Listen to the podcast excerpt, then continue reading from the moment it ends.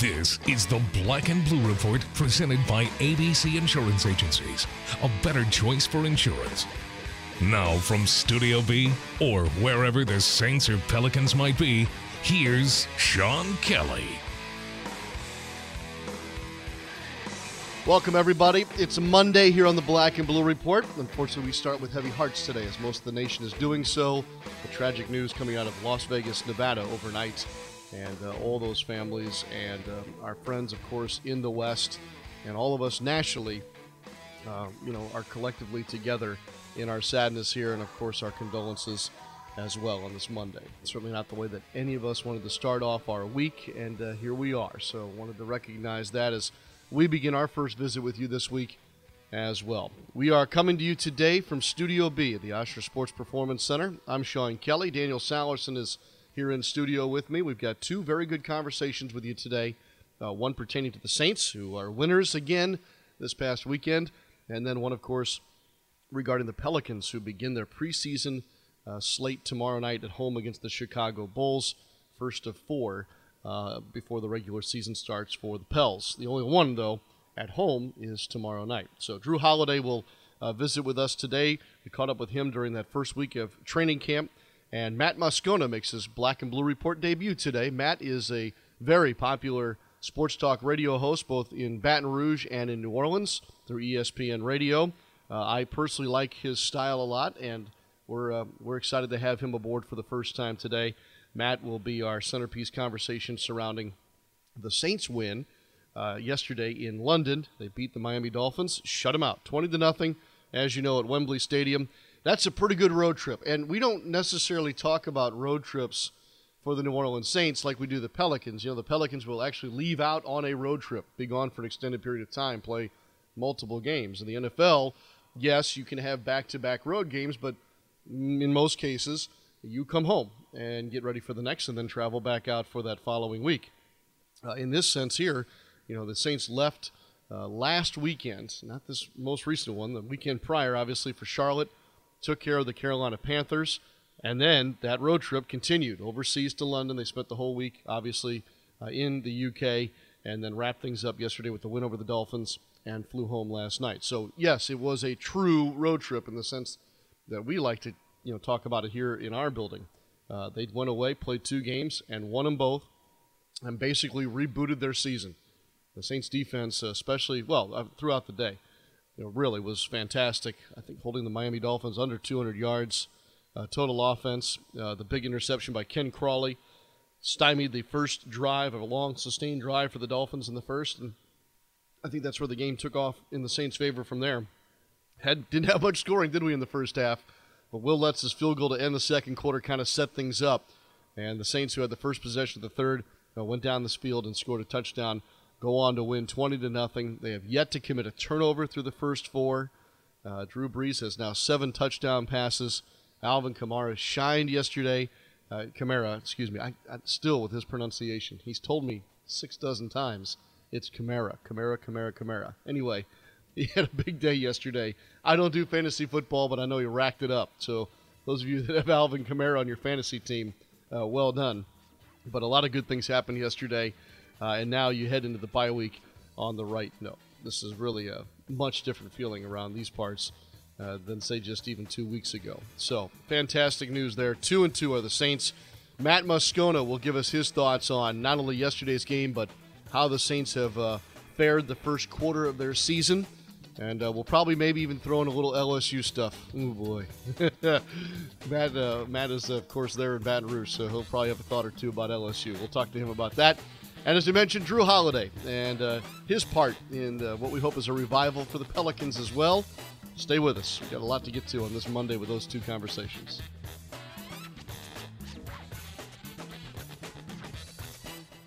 There are plenty of good reasons to attend the Sanderson Farms Championship. About 150,000 good reasons. Batson Children's Hospital, part of Children's of Mississippi, averages 150,000 patient visits a year. And each year, proceeds from the championship support these patients by donating to Friends of Children's Hospital. Last year, the championship raised over $1 million for Friends. So join us for the Sanderson Farms Championship, October 23rd through 29th at the Country Club of Jackson. Good reason for a great time. 50 years ago, a groovy new golf gig first teed off in Mississippi. The tournament, now known as the Sanderson Farms Championship. To celebrate, join us October 23rd through 29th at the Country Club of Jackson for first class golf, waves of fun, and 100% natural Sanderson Farms chicken. All to raise money for Friends of Children's Hospital. Don't miss this 50th anniversary celebration. Visit SandersonFarmsChampionship.com for tickets today. We're talking Saints football on the Black and Blue Report. All right, welcome back on this Monday edition of the Black and Blue Report. You know, as far as sports talk radio goes, um, I really enjoy listening to it. I've hosted it before, but hosting it is just not really my cup of tea. Now, I will say this we're, we've reached an age in sports talk radio where everybody can get information. Everybody can. So to me, it comes down to style. And so I've really particularly like a certain style. And I would say that Matt Moscona up there in Baton Rouge is, is the style that I enjoy the most. And so finally, we've got him here as a guest in the Black and Blue Report. You, of course, know him as the host of After Further Review, ESPN Baton Rouge, and those here in New Orleans can hear him on 100.3 FM simulcast on that ESPN radio affiliate. And so, with that, Matt, you and your style are most welcome. We're very glad to have you. Sean, uh, very kind of you to say those nice words. I appreciate it. It's glad to, I'm glad to be with you. So, what a weekend, huh? Uh, good and bad on the football front. And I guess I'm referring to the Saints and the Tigers. Yep. But let's start with the black and gold here. Matt, your take on what's happened now as we head into the bye week, looking at the Saints at two and two. I'd optimistically had hoped they could be two and two going into the bye. Um, admittedly, after the first two weeks, I didn't think it was possible just because of how poorly the defense had played. The the game that surprised me, actually, that I, I thought might be flipped, I thought they had a really good chance to win at Minnesota, and I didn't think they'd win at Carolina. So those two being flipped were, were a um, a surprise. But I I don't know how anybody can look at this team the last two weeks and not be impressed the way they've played defensively. If you know, Sean, if this team, I, I and this has sort of been my my mantra with this team all along. If they could be just defensively a field goal better than they were a season ago, they could be what Oakland and Green Bay were a year ago statistically. And you know, the margin in the NFL so thin, but statistically, if you looked at the Saints and said, "Man, if if the the improvements at linebacker, if drafting Marshon Lattimore, if collectively all of that, you're having Rankins for a full season, hoping to get some production from Okafor and Kikaha, if all of that could make them on average a field goal better at the end of the season, then then they're probably 10 and 6 in a playoff team. And and that was my hope for the team. That was my pick for them. And I I can't admit I I I can't in good faith tell you I thought that they were going to shut out Miami or have such an emphatic win in Carolina, but um, I'm happy to see that the defense is trending in the right direction because it's it's a lot more fun when they're winning, man. When when both the Saints and the Tigers are winning, it's a lot more fun in South Louisiana. I agree. I agree. The whole mood is different. Everything is is is much more pleasant, and and you're getting that improvement at least early on here. At what 19.5 now points per game scoring defense is almost a 12 point improvement. That, that he, but Matt, here's what's here's what I, I'm having so much trouble getting my arms around, and maybe this is why it's fun to do what we do. That Saints defense tickles you during the preseason. They show us a quite a, a quite different feel and, and an improvement, and then it goes right into a face plant the first two weeks, and now here these last two weeks it's it's back up again. So so how does that happen? I honestly, Sean, I, I, I kind of think that's just the way of the NFL, where it's so hard to be consistent, but the best teams that sustain success are the ones that find their consistency in spite of, in spite of personnel turnover. You know, I mean, let's let's not forget that you you Dennis Allen went into the, into this season not knowing what he had in spots. Obviously, they, they knew they wouldn't have Nick Fairley, but they weren't sure what they'd get from a guy like David Onyemata or a full season with Sheldon Rankins. You felt like you were going to be better at linebacker, but truthfully, until you ran A.J. Klein and Alex Anzalone out there or Manti Te'o for a full 60 minutes, you didn't know what you had. You're going to be starting a rookie at cornerback in Marshon Lattimore.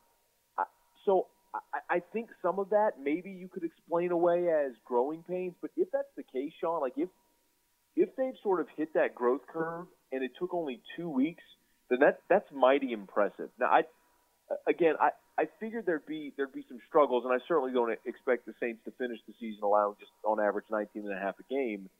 But at the same time, man, I think they're a lot better defensively than they showed the first two weeks. They're probably not as good as they've shown the last two weeks, but if they can just find that consistency throughout the season, I think that's going to be the key, man. And I think it's been it's really been well documented. The schedule lightens up in the second half, and if they can find themselves in striking distance when they hit the halfway point, they got a great chance to make a stretch run and man, actually be playing some meaningful football in November, December. Matt Moscona, AFR, with us here on the Black and Blue Report. Matt, flip the other side of the football there. Seven touchdown passes for Drew Brees, no turnovers. No turnovers at all for the entire team through the first four games. I know it's only the third team to do it, but man, this is, to me, it's quite a big deal, and maybe it's not being talked about enough. You have not given extra possessions here in the first month of the season. One of the remarkable things about that, which I think is telling, is, in, in part, some of that is chance. I mean, sometimes a ball can bounce left instead of right that goes your way.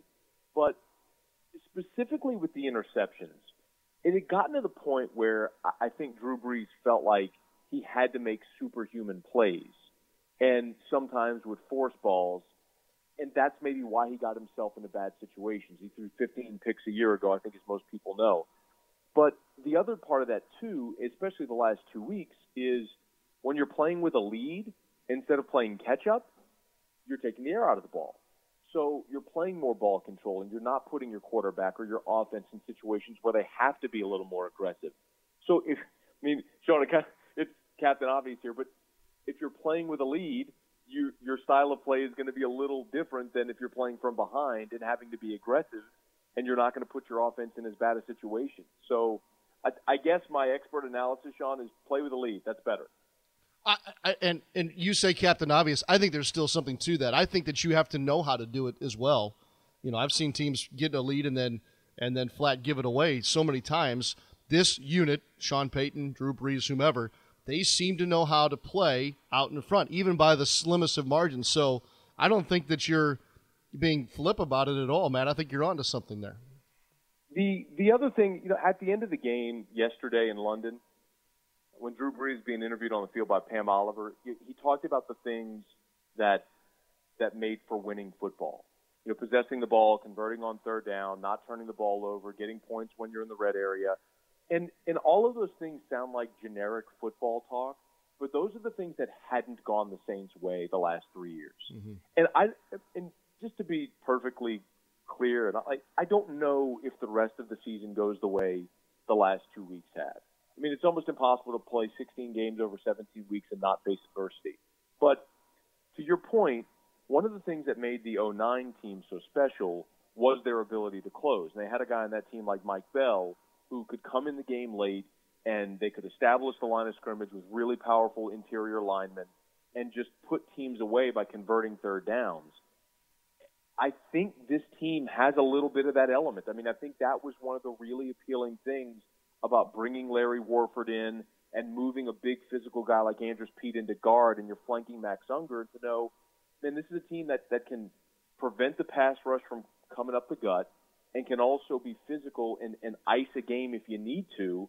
And you saw that yesterday, and you saw it in Carolina, quite honestly, as well. And I, I think there are shades of of that 09 team. I'm not obviously comparing the two, but the you know, the if you're looking at the blueprint or the mold in which that team was built that they've tried to replicate since then, the, you've kind of seen it the last two weeks, and that's encouraging. Yeah, no, it, it really is. One more thing about the Saints here, Matt, uh, as we uh, get ready to, to wrap up. Um, in, in an effort to get out over our skis maybe further than we should, uh, give me a couple, whether it's Adrian Peterson, uh, the offensive line, uh, Willie Snead, something along those lines. Give me an idea of what storylines you think will be prominent coming out of the bye week and heading for that Detroit game? Well, I guess it depends from what perspective. I think nationally, people are under are, are curious what's going on with Adrian Peterson, but I think anyone who follows the Saints understand that it's just a rarity that Sean Payton's going to feature a back. I mean, you'd have to really go back to year one with Deuce McAllister, where you see a one back who's had that much of a workload. Um, I, I think if you're a, a Saints fan, what you're looking at, it, and and maybe maybe this is just a testimony to Drew Brees and how just brilliant his career has been. But no matter the turnover on offense, I don't think anyone ever worries about the offense. Like it just as long as Drew is there, it's going to churn and churn and do what it does and score points. The question is going to be defensively. So I think the last two weeks, going to Carolina and dominating that team the way you did in a road division game, and then shutting out Miami, I think nationally people are going to start to look at this team and say, okay, is did Dennis Allen find the special sauce for this defense finally? Like, are are because if the Saints can be a respectable defense, then you're talking about a playoff team, not not a team that might be in the mix. Like you're talking about a playoff team if if they are a if they're a top half of the NFL defense.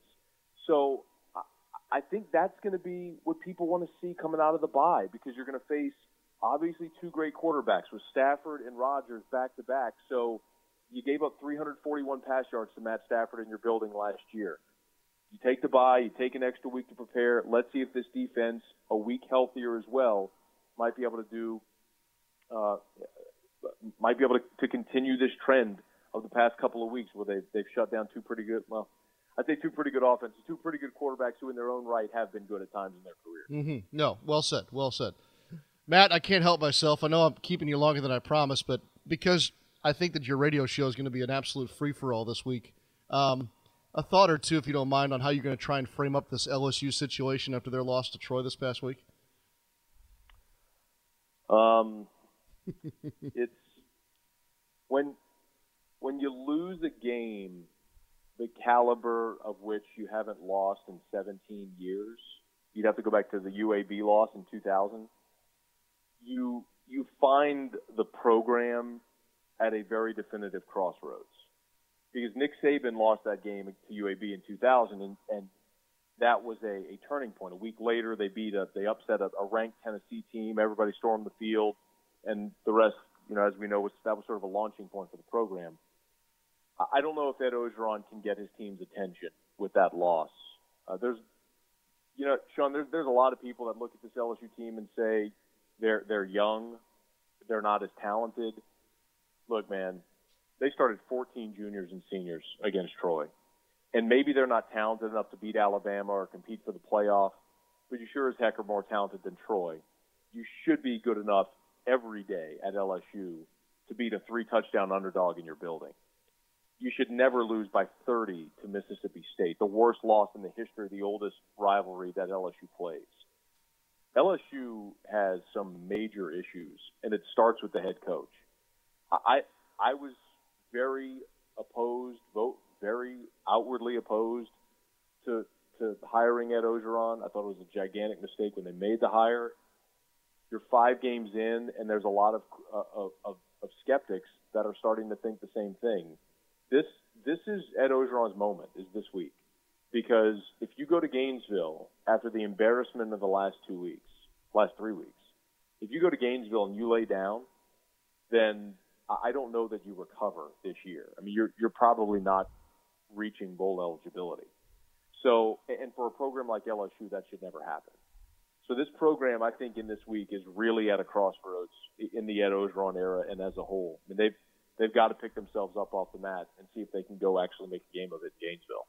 Wow. There's a lot of money involved too, isn't there, Matt? I mean, let's let's think about that just for a moment. You're, you're talking about well, for context, Sean. You're paying Les Miles nine million dollars over six seasons. Ed Orgeron's buyout, for some reason, inexplicably, he got a fully guaranteed deal. So if they were to fire him after this season, they would owe him twelve million dollars. Mm. So you would be paying 21 million. If like if you fired Ed Orgeron after this year, you'd be paying Les Miles and Ed Orgeron 21 million dollars not to coach the team, and then you'd have to go get a new coach, which you'd probably be paying upwards of five million dollars for, and a new staff. It that doesn't seem like a realistic option uh, in in year one. So what Ed Orgeron and with Joe Alleva and everybody affiliated with, with LSU has to hope is that the guy they hired, the guy they entrusted can figure it out. Uh, it, it it doesn't look like he knows how to fix it right now.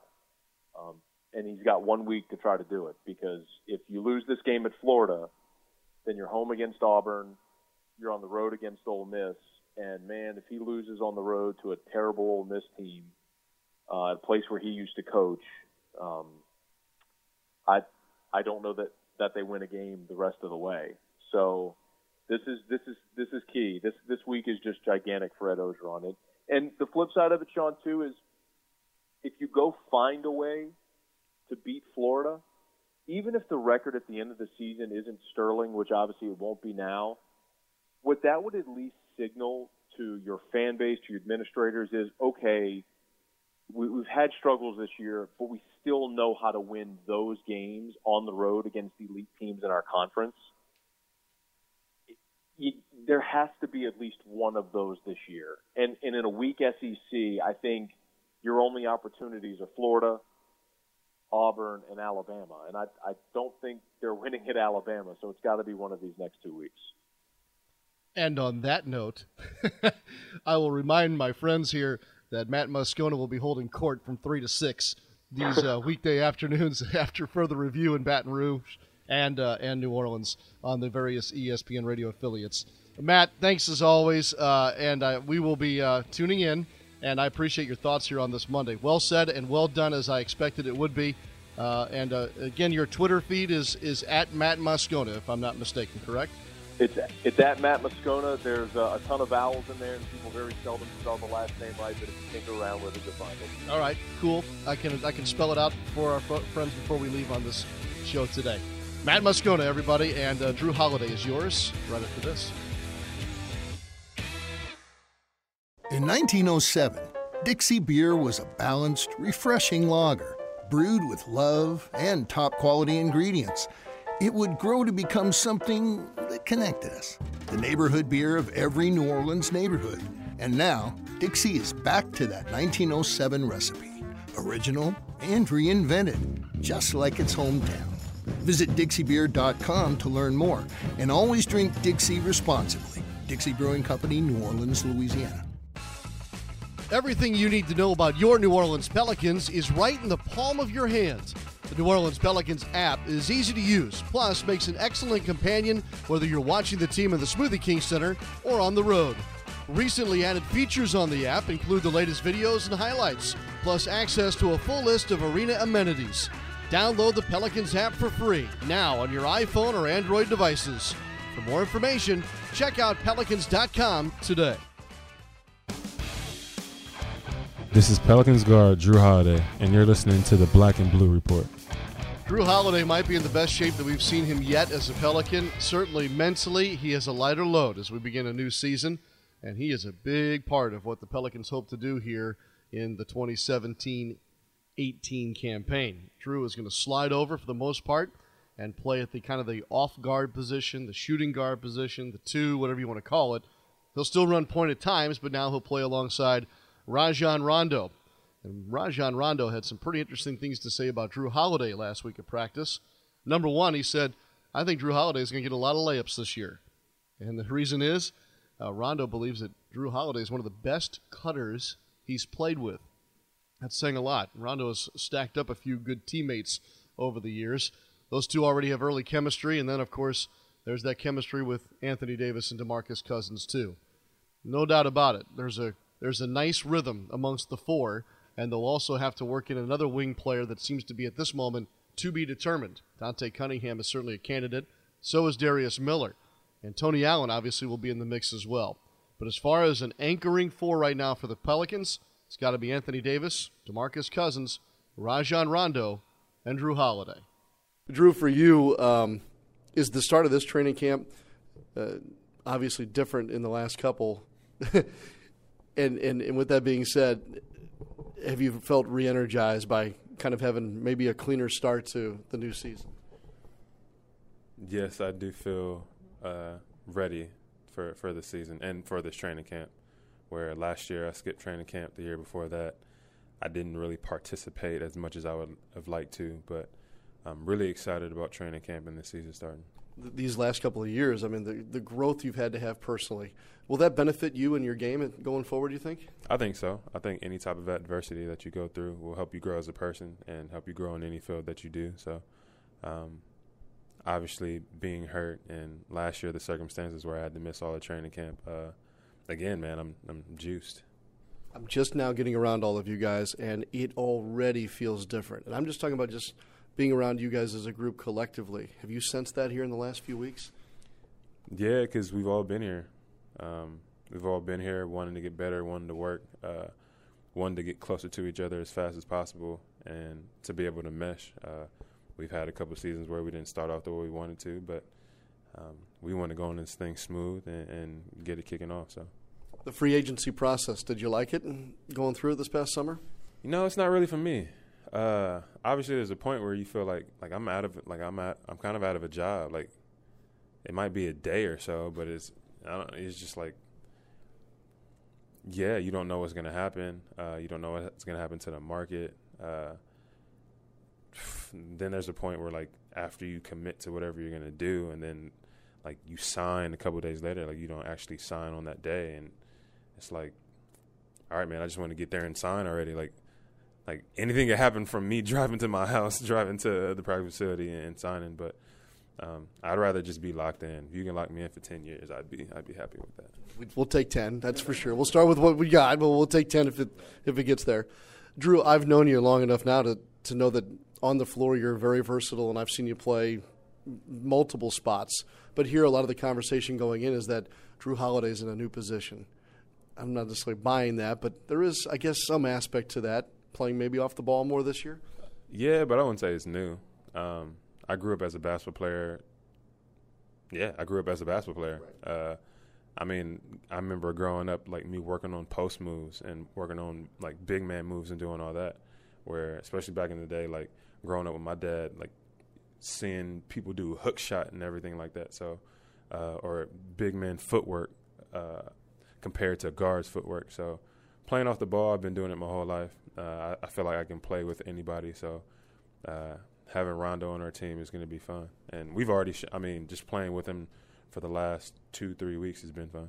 What's it like playing with him? Can you help me understand the the, the uniqueness of that? Yeah, he makes he makes it easy for you. He's uh, by the way, if Doe's not a coach at the like when he's when he's done playing, whenever he chooses to to stop playing, it, I'd be very surprised if he's not a coach. That's how that's how well he knows the game, and uh, he obviously knows his game. He knows his his his uh, teammates' game, and then he knows the opponent's plays probably better than they know their plays. So, um, yeah, just want to say that. Like, if he's if he's not Coach Doe at the end of the day, then that's that's going to be weird. But uh, he makes it easy, man. He he is a leader. He he kind of directs you on where to go, or if not, he reads you, and he reads you really well with his passes. There's been a couple times where I'm where I'm like, man, like I remember I used to tell people like stay ready all the time, and now I have to go to him and be like, all right, well, like I have to stay ready because there's been a couple passes. And it's like, where did that pass come from? Wow. Oh yeah, and it's been again, it's been fun, and uh, again, he just makes the game easier for you. Uh, last thing's this: the, think about this as a, a leader of this group what is most urgent for you and your teammates here in the coming weeks? What are, what are some things that need to be taken care of even before the season starts? One, I think to get on the same page, which to me means uh, with roles. Um, obviously, we have some some pretty good guys on our team, and uh, to be able to mesh and and play well together and know where shots are coming from in the offense, uh, know where you're going to be getting your shots uh, as well as defense being able to kind of just become a family and, and mesh and communicate. Uh, those are the biggest things to me because once you communicate and you're on the floor, um, I, that trumps everything. So great to see you. I'm so glad you're here and ready to go. Team, me too, me too. All right, busy, busy week for the Pelicans. Uh, while the Saints are on their bye week, well deserved and, and much needed rest coming for the black and gold. It's full throttle here for the Pels as they again play their first preseason game tomorrow night at the Smoothie King Center. Tickets are available. Pelicans and Bulls will tip it off at 7. We'll have a broadcast for you on uh, the Pelicans radio network starting at 6.30. Daniel Sallerson will have Pelicans warm-up. Tip off again just after 7. We'll have John DeShazier in uh, the broadcast booth with us tomorrow night as well. And then after practice on Wednesday, Thursday's a travel day, and then a two game trip for the Pelicans that will see action against the Thunder and their new look on Friday night, and then back at it with the Bulls, but in Chicago on Sunday. It really speeds up now. Now that the basically the training camp portion is done as of today's practice, uh, you get into the preseason schedule. Alvin Gentry will begin to get his guys into more of a regular season routine. And because there's only four preseason games, I think we're going to see more play in the preseason from the regulars than we've seen in the past.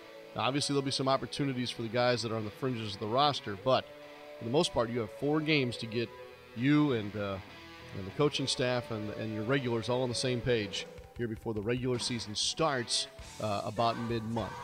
The 17th is when the season gets going. I think the Pelicans open on the 18th at Memphis. All right, so there you have it. That's our Monday Black and Blue report. Again, hearts heavy today. All our thoughts and prayers directed toward those, obviously, uh, in Las Vegas. And let's not forget, in all this, that there are still so many people suffering in Texas and Florida, Puerto Rico, and the U.S. Virgin Islands, and, and across that entire basin. So there's a lot to think about as we begin a new week. But as far as the Saints and Pelicans go, we've got you covered, and we'll be back with you for a Black and Blue report on Wednesday, which will feature Sean Fazende from Fox 8, and we'll also have post-game uh, reaction, if you will, uh, from the Pelicans' first preseason game again tomorrow night.